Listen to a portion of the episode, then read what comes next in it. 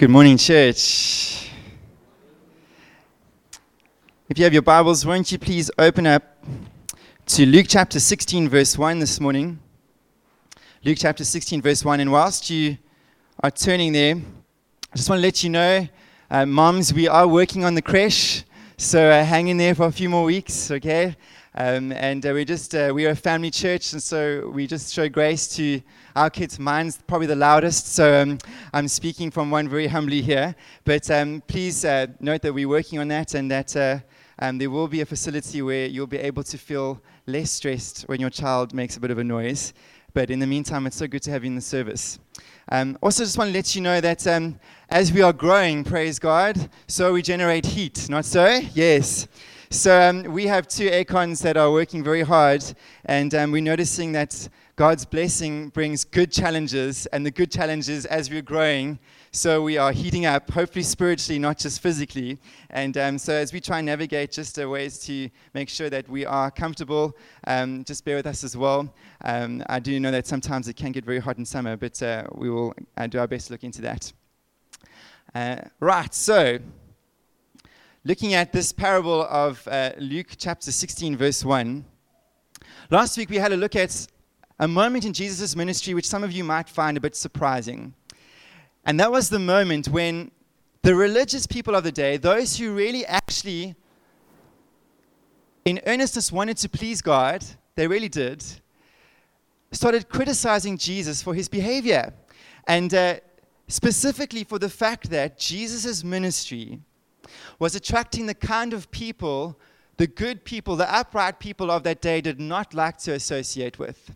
And we said last week that the, the criticism of Jesus' ministry was that people were drawing near to hear him speak, but the kind of people that were coming were the sinners and the tax collectors. And we said, remember, that the sinners were those that were kicked out of the synagogue. They would be the ones not allowed into the religious service, the, the Jewish service. They would not be allowed to come to church, put it that way, hectic. Also, we said that tax collectors were flocking to Jesus and they were the very symbolism of hatred of Rome. Now, I can't describe to you enough, it's like having a corrupt uh, return on your tax. Who of you submit uh, income tax here? All right? Any of you ever got a wrong amount back? I got taxed double one year because I got a payout which in the end was legal. um, not towards me, I mean, their tax was legal. Not that I was receiving any unfair benefits. But it ended up being something like 13,000 Rand extra. Um, and that was a heck of a lot of money. And uh, I just remember going in there going, this is insane. How can you do that? Well, at least we've got a, a, a legal tax um, uh, system in our country. In those days, you had no appeal.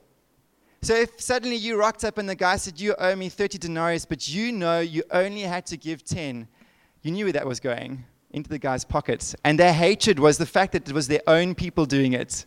It wasn't the, the Romans. The Romans were quite cheeky in hiring the Jewish people, their own people, to take in this money. And the result was that they were hated hated. You did not invite them to your child's birthday party or bar mitzvah. They were the kinds of people that never cracked the invite to the dinner table. In actual fact, they were shunned. And the shunning was not just on a Saturday Sabbath when they would get together and hear the word in the synagogue, it was actively in society. So when that tax collector or when that sinner, that person that's outcast, that outcast of the religious community came into the market, you did not speak to them. You did not have anything to do with them. You, in fact, actually treated them as if they were something smelly or something that was um, unclean in, in the concept of Jewish thinking. So, the parable we have today is Jesus still answering and defending his ministry. And I want to say this morning, as I've worked through this text of passage, I, I am just blown away by the kind of picture Jesus presents to the world of what God is really like. And last week, we said that um, we looked at the parable of the lost sheep, and we said that the reason for these people coming to Jesus was not that he was preaching a diluted gospel. In other words, he wasn't preaching, he wasn't being soft on sin. We saw in Luke chapter 14 how he said very clearly, If any one of you does not renounce all that he has, you cannot be my disciple. Jesus, the ask to follow him was big. And remember, we said last week that there are going to be times from this pulpit, hopefully every Sunday, that you feel a bit uncomfortable in where you're at with the Lord. Because until we get to heaven, church, there's work to be done. And the Spirit is working in us. And so, when you hear challenge from the pulpit, when you hear challenge in a word being brought during worship, when your small group leader challenges you during the week with that, that out that Mark tends to do with his group and I do with mine, man, embrace it. But it wasn't the content of Jesus' preaching that was uh, um, uh, in any way soft that these people were coming to him. In actual fact, it was the opposite. But the criticism wasn't just the fact that uh, Jesus was having an audience with these tax collectors and sinners hearing him. It was the fact that Jesus was actively pursuing relationship with them. And it, it struck me this week preparing for the Sunday of what we're trying to do as a church. And it's important that you know this. Jesus attracted people who needed to find him in two ways. The first was when people came into his presence, they felt incredible love and acceptance. And I'm hoping this morning that's your experience here. I'm hoping in the worship, if you've come in, maybe you haven't been to church in years, doesn't matter. I want to say it was the people that felt a little bit ashamed of where they were coming from. When they came into the presence of Jesus, they felt such love. And I'm hoping that's what you taste here this morning. But he didn't just stop there. So, as a church, we work hard, and I'm hoping that it's paying off in your experience. Some of you who've come for the first time recently, that when you come into the midst of Christ's community here, you feel the love and acceptance that he showed those who came into his presence. We are attractional as a church. And so we never want anybody to come into the doors and feel ignored. And if that has been you, I am so sorry. That is so opposite to what Jesus was like, and help us work on it. We want you to come in here and experience what they felt in his presence, which was 100% acceptance. But there was an element to Jesus' ministry which we cannot forget. And it was that he pursued relationships. He didn't wait for them just to come to him. He actually went and ate with them. And that was the criticism that these Pharisees had of Jesus was the fact that Jesus moved out of the religious sphere or the, the well-known comfort zone of scripture and preaching and fellowship and the covenant and understanding all of these things that God had given his Jewish people. What he did was he didn't just wait, he pursued. And when you hear Mark or when you hear myself or Joey or the elders or your small group leader saying we are called to be missional, church, that is what it means. Is Christ leaves his own comfort zone of disciples and he actively sought out those who were lost. And that's the whole point of last week's sermon, the lost sheep. That might not interest you. I want to say it does to Jesus. And if I preach here and all that you see of your religious life before God is church on a Sunday, I'm failing. Because when Christ is coming again, our job as your elders is to prepare you to meet him. And I want to say again this week, I've had to come before the Lord in my own life and say, God, I have ignored the lost sheep. I have worked hard in thinking of drawing people here to church rather than actually going. There's a second part of going, God, you're calling me to go and to do what you did, which is put my eyes where your eyes are and his eyes on the lost. You know, you know what it means to be lost? It means those who need mercy. And if we get so caught up with what we're doing here, we're missing the call of Christ upon the ridge. And you might find that intimidating. Well, I do too. But I want to say this Don't you think if the heart of God is behind it, He's with us when we put our first step upon the water to do it? Don't you think if God's heart is for the, the broken, those that did not have any bargaining power in the presence of God, to come and see what God is really like, which is, He doesn't just wait for those who need Him to come to Him. No, no, He goes after them. And you know how He does that? It's through His people, through you and me. And so I just want to push you a little bit this morning, like I have to. When I work at the pharmacy or when I'm going about the shopping center or when I get any opportunity to rub shoulders with unbelievers or those who need to hear how much God loves them, I want to say, can I push you in that direction this morning? That your purpose is not just to focus on doing well on a Sunday. Oh man, there's an adventure in which Jesus wants you to join him in, and that is actively having your eyes open for those who need to hear him. And so this morning, this parable of the dishonest manager is by far the most difficult of the lot. And if I had to stand here before you saying that this insight from this uh, text is all mine, I'm lying. I needed a lot of help this morning from commentators, um, guys like R.T. Kendall, J.C. Ryle, Michael Eaton. And uh, but saying that, sheepishly, there is something in this text for us this morning, church, that if you're willing to receive it, it could be a life changing moment for you. So let's read together from verse 1 up to verse 8. Now, Jesus is continuing to answer, remember, this accusation in chapter 15, verse 1 and 2. So let's read from chapter 16, verse 1. He also said to the disciples, There was a rich man who had a manager, and charges were brought to him that this man was wasting his possessions. And he called him and said to him, What is this that I hear about you? Turn in the account of your management, for you can no longer be manager. And the manager said to himself, Uh oh, what shall I do, since my master is taking the management away from me? I am not strong enough to dig, and I'm ashamed, too ashamed to beg. I have decided what to do, so that when I am removed from management, people may receive me into their houses. So, summoning his master's debtors one by one, he said to the first, How much do you owe my master? And the person replied, A hundred measures of oil. He said, Take your bill and sit down quickly and write fifty. Then he said to another, And how much do you owe? And he said, A hundred measures of wheat. He said to him, Take your bill and write eighty. And this is the interesting part of the whole text, verse 8. The master commended the dishonest manager for his shrewdness.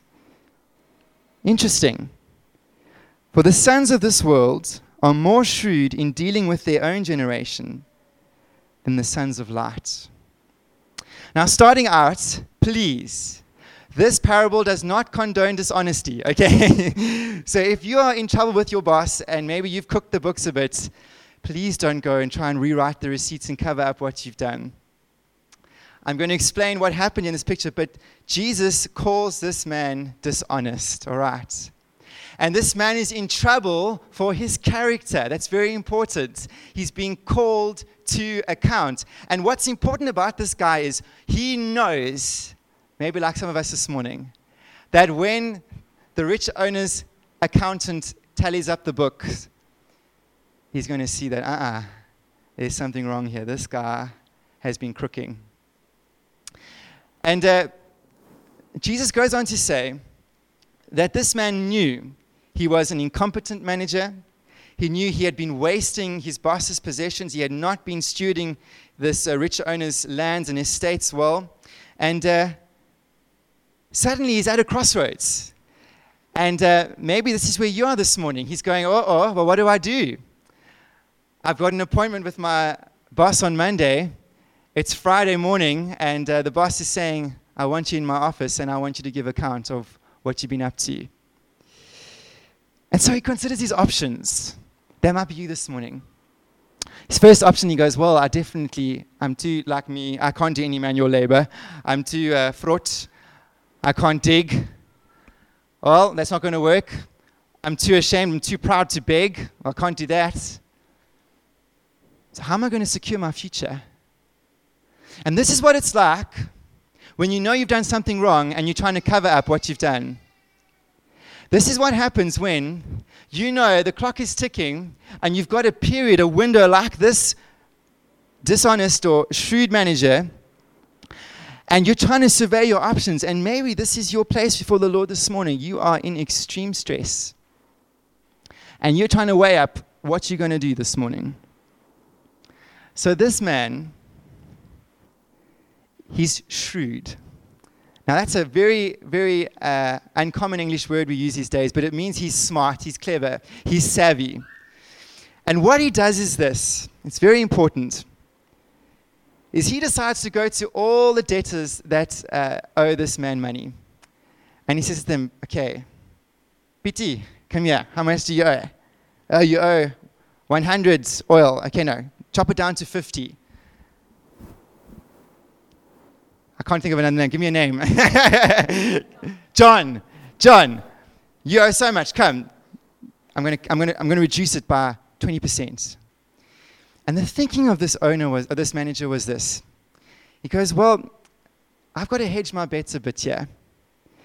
If things don't go well with my, with my boss, I'm going to uh, make sure that if I ever need to call in a favor with these debtors, man, I'm going to make sure that uh, I rub their back so in the future they can rub mine. Smart guy. That's the first thing he does. But the second thing he does is he goes, How can I improve my, my boss's accounts quickly? Well, if you cut debt, man, they can pay it off quicker. So the bottom line looks better when the accountant has a look at the books on Monday. And now remember, as this guy is doing it, this shrewd manager, nobody of these debt, none of these debtors actually know that he's in trouble. What they're actually thinking is, your boss is amazing. That's what they're thinking. I mean, imagine, Joey, uh, you apply for a home loan and um, which I know they're busy looking at the moment um, and uh, putting down roots somewhere. And so they find this amazing house. Imagine journalists go and they sign, and for two years, man, there is uh, they get the bond, they start doing decorations, but things get a bit tight. And then one day they get a phone call. Lisa gets a phone call and say, "I want you to come in after school and bring Joe with you." It's the bank manager, and they sit down, and the bank manager says, "Hey, Joe and Alyssa, I've got good news. I want to ask you who you bank with, but I'm going to say Standard Bank, okay?" And they say, Joe and Alyssa, we have just decided, Standard Bank has decided to take 30% of your, your home loan. Wouldn't that be amazing? Party, yeah! You'll be, when they leave that office, they're not going, man, that bank manager is awesome. They're going, Standard Bank, guys. Standard Bank's amazing. Man, you got a bank with Standard Bank. They are so generous. Man, they saw that, man, we, we, um, they honored our, our relationship. I've been banking. Joey's been banking since he was a little boy. He's been putting in his 10 Rand pocket money. And they had this. And you know what? My credit to Standard Bank, they just wrote off 30% of the bond. Wouldn't that make Standard Bank look good, what the bank manager did? Oh, so clever. Because what this guy did was put his boss on the spot. He went out on the Friday afternoon to all of the debtors and said, Hey, my boss wants to strike a deal with you. You've just been such a good guy. You've, been, you've, you've always been so good in paying your, your, what do they call the monthly repayments? But installments, you've been so good. And um, let's just quickly cut a deal here. And you know what happens?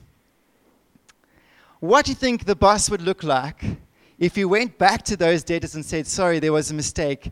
You got to pay back the full amount? Hey? I hate Standard Bank. Banks are all the same. all they want is your money, money, money. So he knows. He knows how the boss ticks. And that if he makes the boss look good. That's good for business. And if the boss wants to then go and say, sorry, I'm checking out this manager, you didn't know, but actually he's being under review, and goes, I want all my money, he loses face. And Jesus says this amazing point. He says, This shrewd manager gets commended. He gets commended now, what he did was legal, okay? What he did before the Friday morning was not legal. He was in trouble. But what he did was he thought, how can I get my boss into the most favorable position towards me? Is he thought on his feet. And Jesus said, This man was commended because he understood his boss. He knew that his boss wanted to be seen in the community as a man who's generous, as a man who's compassionate, as an honest, upright man, a man you can do business with. This man, this manager knew what his boss was like. And Jesus says this interesting criticism. He says this in verse 8 The master com- commended the disciples. What Jesus means is this, and this might be a breakthrough moment for you, is that Jesus' criticism of those who should have known God, the Pharisees and the tax collectors, had actually no clue what he was like. Unlike this shrewd manager who knew how his boss ticked, who knew how his boss wanted to be perceived, perceived in the community around him, who knew what a kind of guy he was like, how he could get to the commendation of his boss. The Jews knew nothing about that, about their boss in heaven. And this is the crux of what Jesus is saying this morning. Is that he said, Pharisees and scribes, if you really understood who God is, you would be welcoming sinners and tax collectors. And in actual fact, like this dishonest manager, you have been poorly stewarding what God has given to you by grace. You see, what these Jews were saying was this is that they were really a cut above the rest because deep down inside they believed they had the inside track on God that somehow they were cut above sinners and tax collectors because they knew their Bible. They were the bloodline of Abraham. They had the covenant of Moses. That these guys, they felt, you know what? We're pretty good. But Jesus said, you know what? You've missed it. Because if you really knew what the heart of God was like, you would know it's one of mercy. Because don't you know, Jews? None of you picked to be born of the physical line of Abraham. You got that by grace. I came to Abraham, your forefather. He knew nothing about me. I came to him and said, Out of you is the promise of my Messiah, Jesus. He's going to come from your line, Abraham. And every single child that came from Abraham's body, that had the promise of circumcision, had the promise of this coming Messiah, that the promise of forgiveness of sin, that the symbolism of a relationship with God through sacrifice, over and over again, God is saying, I came to you, Israel, by grace. And I came to you as a moon worshiper, Abraham, and I gave what I gave to you by sheer grace. And so you hold this before God as going, This is something that you have done. My friends, this morning, you need to know that if you know anything about God, it's by grace. It's by grace. And the second we begin to turn that into something that we have earned, we are a Pharisee. We begin to act like they did, where what becomes more important is what you look like before you can come to God. Where Jesus is saying, Jews, you've misunderstood your boss, your master, your father in heaven. He said, Don't you know what you know about him has been given to you by grace? And Jesus' criticism is one we have to look at this morning at ourselves. You see, what the shrewd manager knew was that he had to make his boss look good. That was his way out. Was that if he could see and make his boss, his master, his, his uh, landlord look merciful to those debtors, if he could make his boss look generous to those debtors, if he could make his boss honored in those debtors' lives,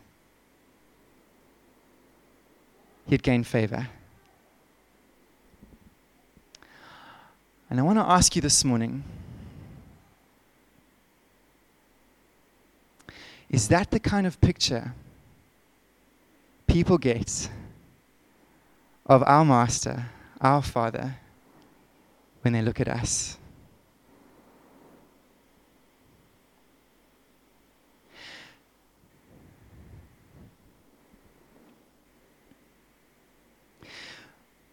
Do you know what God wants the world to see when they look at the ridge? Do you know what God wants the world to see when they look at your life? Is He wants them to see a master that is merciful, And until that switches on in our minds, the kind of aroma we give off. And this matters, church. This matters. Don't switch off here. Don't separate yourself this morning from going, Matt, oh, that's nice. We need to understand that God is merciful. It is something that people must not only hear from our lips, it is something that they must feel in our presence and something that they must experience in our actions. And this morning, Mark, Roger, and myself cannot shape or honor the Lord at the ridge unless each and every single one of us take up this responsibility of understanding that what people see about God in heaven only happens through what they see in us. Are you with me? Is that the reputation of Jesus has been entrusted to you and me. And Jesus is standing there saying, Pharisees, watch your hearts. Pharisees, guard your hearts because God in heaven, your master, is not the one that you are portraying in the way you are living. And if we can grip this about God, that He is a merciful God, I'm telling you, it will not only change us as a church, but will usher in the greatest amount of joy and freedom into your life personally. I'm not preaching in this morning just so that I can kind of make you feel guilty. What's at stake is your relationship with God. And this morning, the way I unpack that is this you know, the second your relationship with Jesus becomes heavy and a burden is the second that you switch over to performance. It's the second that you begin to base your confidence with God on how well you're doing. You know, it's the most depressing point of reference you can possibly have. And you know what begins to happen is when you begin to act like these Pharisees, because you're so concerned about your performance, what happens is you begin to look only inwards at yourself. Because the real concern about your relationship with God is not really what's happening to others, is whether or not you're on the right foot with Him. And you know what that does? It kills our ability to love other people. Because we can't see beyond ourselves. And what could have started off as a rejoicing in a gift, where salvation is given to you by grace, where you enjoy the freedom of being accepted by the blood of Jesus. That you know before the Father, He is loving you, loving you, loving you because of what Christ has done, and that you can never earn that love, but that love has been set upon your life as a seal. That the moment you get saved, the Spirit of God comes and lives in your heart. And we sang it this morning in one of the songs Alexia chose for us. Is that literally the moment you put your faith in Jesus, the Father and the Son come and make their home in you. And that the Father of heaven loves you with the most unshakable love. So that this is the scandal of the good news, church. And this is what makes it good news is that it does not matter on your best day, you cannot earn the love of God. It does not matter on your worst day, you cannot earn the love of God. The love of God is fixed on you by the blood of Jesus, so that when you appeal to Him in your best day or on your worst day, you're getting it 100%. And what happens to us is this we walk around so miserable, so heavy, always complaining in our hearts towards God because we feel the burden of self righteousness. And self righteousness is this God will not receive me unless I'm getting it right. And so I have to get it right. Friends, that is what kills the Christian. That's what kills a church. Because instead of people coming in and there being a freedom to love because the concern's not on yourself, when they come in, all they sense is a self centered, self righteous atmosphere that no one is welcome unless you're getting it right. So, what's at stake this morning is much more than just we need to be Jesus to the world. What's at stake is your own freedom. And if you settle for what the Pharisees settled for, you will be miserable for the rest of your life. I have lived most of my Christian life under that yoke. And as your pastor, as your minister, I want to try and set you free from that this morning. Is that the grace of God is powerful? What? To motivate you so that you can keep your salvation? No, it is the joy of the Lord that is your strength. How does it come? It's knowing that you have been given this thing as a gift. That the grace of God called you and the grace of God can keep you. And you will not start living the kind of joyful, love empowered, out focused missional life that Jesus wants you to enjoy, what he calls the abundant life, until you deal with the fact that you are saved by grace. And I feel like Jesus this morning fighting for you because he's saying, You got to know what God in heaven is like. And if your understanding of what He's like in heaven is this heavy, cold judge, I want to say you will come out in your Christian walk the very opposite of what Jesus called you into. He's called you into freedom. And freedom is knowing it is by grace I have been saved through faith. And you might say that's a dangerous gospel. It is. You might be saying, Does that mean I can do what I like? No. But I want to tell you what, you will not be motivated to live for Jesus until you know that what you have been given has been given as a gift, not a loan, not wages. You know what kills love for God? Is that you feel like you have to owe Him all the time. Do you know what generates love for God? Is that He's given you so much. It's an abundance. How can you give that back? You can't. You know what will draw you into a greater prayer life? You know it will open up your wallet to give? You know it will make you so excited to come to church?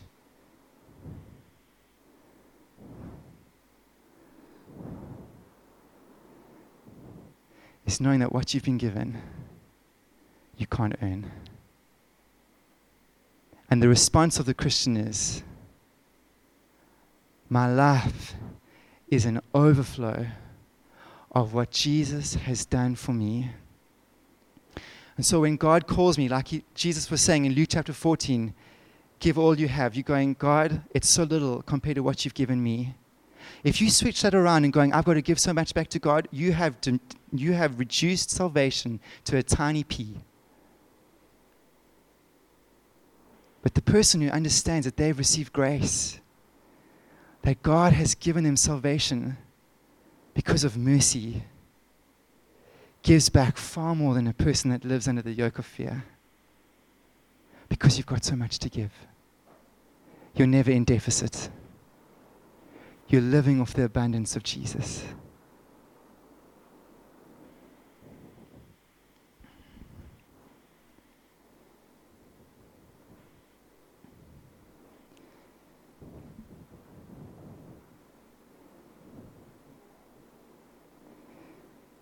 Friends, this morning,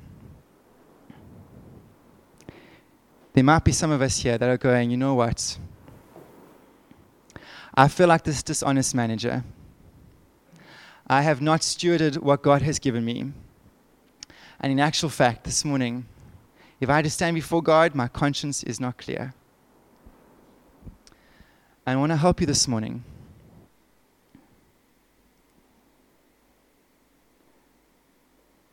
The only option that is available to you is to appeal for mercy. What Jesus is wanting the world to see in this parable is that the posture of how the Father wants you to see Him is one who's willing to cancel debt. And this morning, you're never ever going to have a clear conscience. Never if you think that you're going to have to keep up a religious system, a kind of tick box of making it right before God, the only way you move forward in your faith, the only way you come back to a place of feeling the presence of God in your life again, the only way that you can start to make right is you begin to believe. That's it. You receive the picture that Jesus is trying to teach you in this parable that the Father, the Master that He is portraying, is scandalously generous. He's generous. And I want to say this morning don't waste any more time. Embrace the mercy of God. And mercy means that you have no bargaining power in your hand. You don't come to God and say, if I can just do this more, I'll try and do that better. Mercy saying, Jesus, I need you. I need you. You might be going, Well, what if I knew what I did was wrong? Some of us here this morning, that's a real question. Will God really forgive me if I knew what I was doing was wrong? That as I was doing it, whether it was by somebody else or the Holy Spirit, you knew that you knew that you knew what you were doing was wrong. Is it possible for me to come back then and still say to God, I need mercy?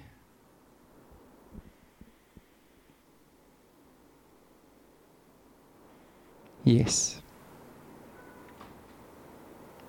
You might say, I feel so humiliated by that. Until you feel that and receive it in that state, you have not received mercy. Mercy goes,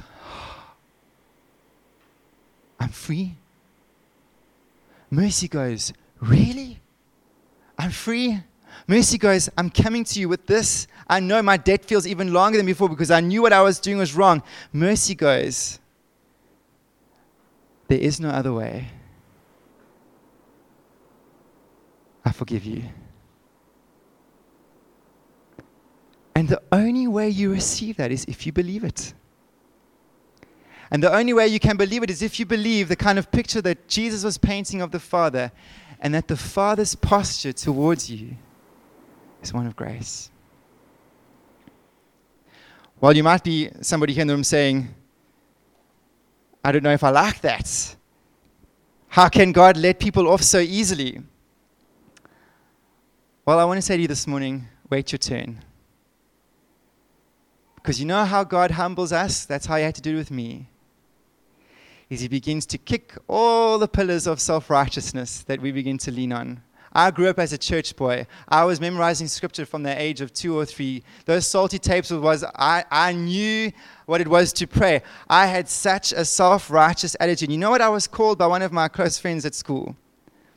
I was called a Hitler. Because I'd walk into the classroom and I would make people feel so bad about the fact that they were so far from God. And you know what God had to do to me? He literally had to grind that pride into the ground. Where to the point I got to a place in my life where I struggled with a deep depression. And it was only at that point when I realized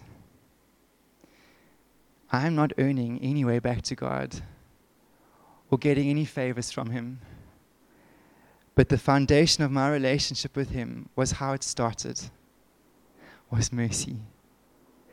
And the second that came into my life, with it came the greatest freedom that I'm trying to persuade you to walk in this morning. You might be saying, well, did that mean it was easy for me to sin? No. Because I want to say this morning what motivates us to godliness matters.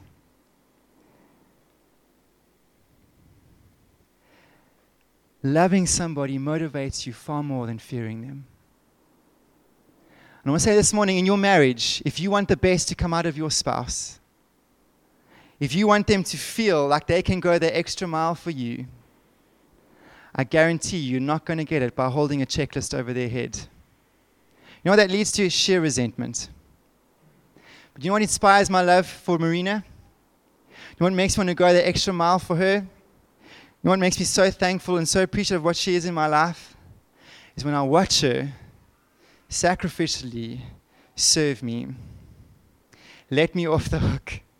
Give me space. Encourage me. Accept me. Love me. Just the way it matters. I tell you, I've got no greater admiration for anybody on this earth than for my wife. And when it comes to deciding if I'm going to go the extra mile of washing that cup or changing Sarah's nappy or let her, even if it's a poo one, which is a big deal for me, or letting her do a number, I realize there is this intrinsic desire to please her. Because of what she does for me.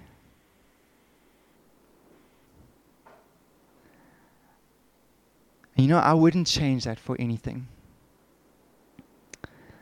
And this morning, the foundation of what motivates us to love God and serve Him is thankfulness. It's the scandalous amazement of how loving and generous God is towards us. Now, you might be saying this morning, well,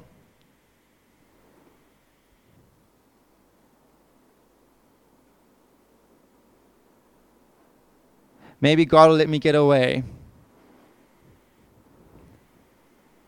with what I've done. Maybe I can keep doing it on the sly. If God is so generous, maybe, just maybe, He'll condone my sin. I want you to remember the way you grew up this morning and how grace plays out. I've watched, well, let me not talk about it. Let me talk about me. Don't worry, Mark, I'll let you off the hook. my last thought for this morning. Sarah has started to do a very annoying habit around this, the, the, the dinner table in her high chair. She has to be close enough to the table for us to feed her, but she also then is close enough to pull the tablecloth off. And uh, she's at the age now where we're realizing she's able to know when she is doing something that she's not supposed to do and when she's not, and she is. And it starts off like this, and this is how God works with us. Is we say to Sarah, Sarah, no.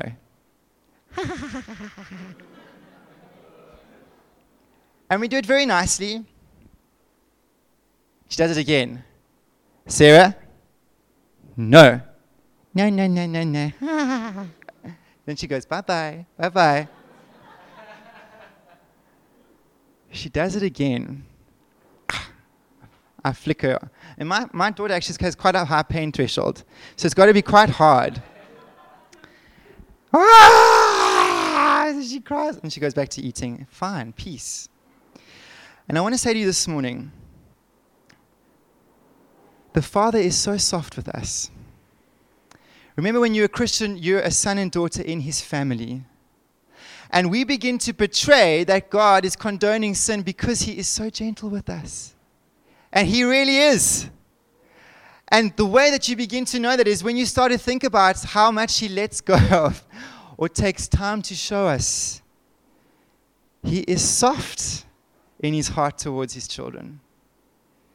But remember, a father cannot leave the behavior as is, it's unloving. Because can you imagine the distraction caused when Sarah rips the tablecloth off and our supper and everybody else's supper goes flying? And in the end, it's destruction.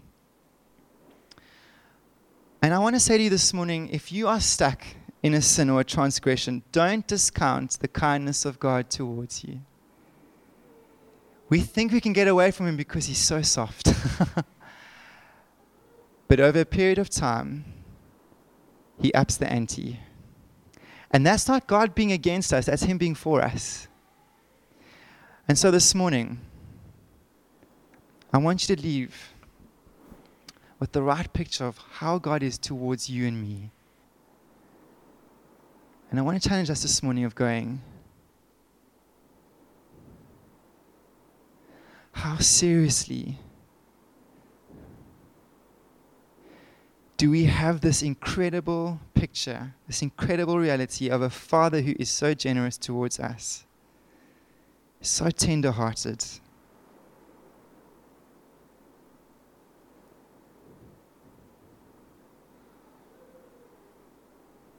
Jesus says that picture is what he wants us to tell the world about. And so this morning, receive it for yourself, but then pass it on to others.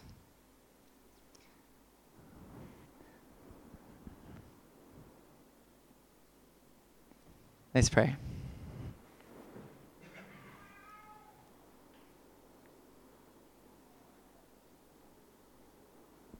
Father, I pray this morning that there would be a fresh wave of your mercy that would come upon us. And I just sense it this morning, some of us again have just come back to the awesome wonder of your love for us. And like that shrewd manager, you're asking us to know our master. Lord, I want to pray for us as a congregation, from the person who feels from the furthest away from you, who can recognize it so starkly this morning they need the mercy and grace of Jesus, to the one who's been coming to church for years and has maybe forgotten, but been reminded again this morning of how you choose to relate to us. Father, I pray for the wave of mercy to fall upon us afresh. And that, Lord, in our hearts this morning, something would happen that would release in us as a congregation a passionate desire to revel in this glorious freedom, but also to usher people into it. And so, Lord, I want to pray this week you would not let us go. There are lost sheep around us. There are people that desperately need this message of mercy, that need to have the Father of heaven portray to them as a God who is generous in Christ. Lord, I pray that this morning you would stir that family member, you would stir that colleague, you would stir that friend in our hearts afresh, that we would pray with a, a ze- the same zeal you had, Jesus. And that, Lord, would go out and in a simple message, a simple way, a simple posture, pursue those that need to hear you. In Jesus' name, amen.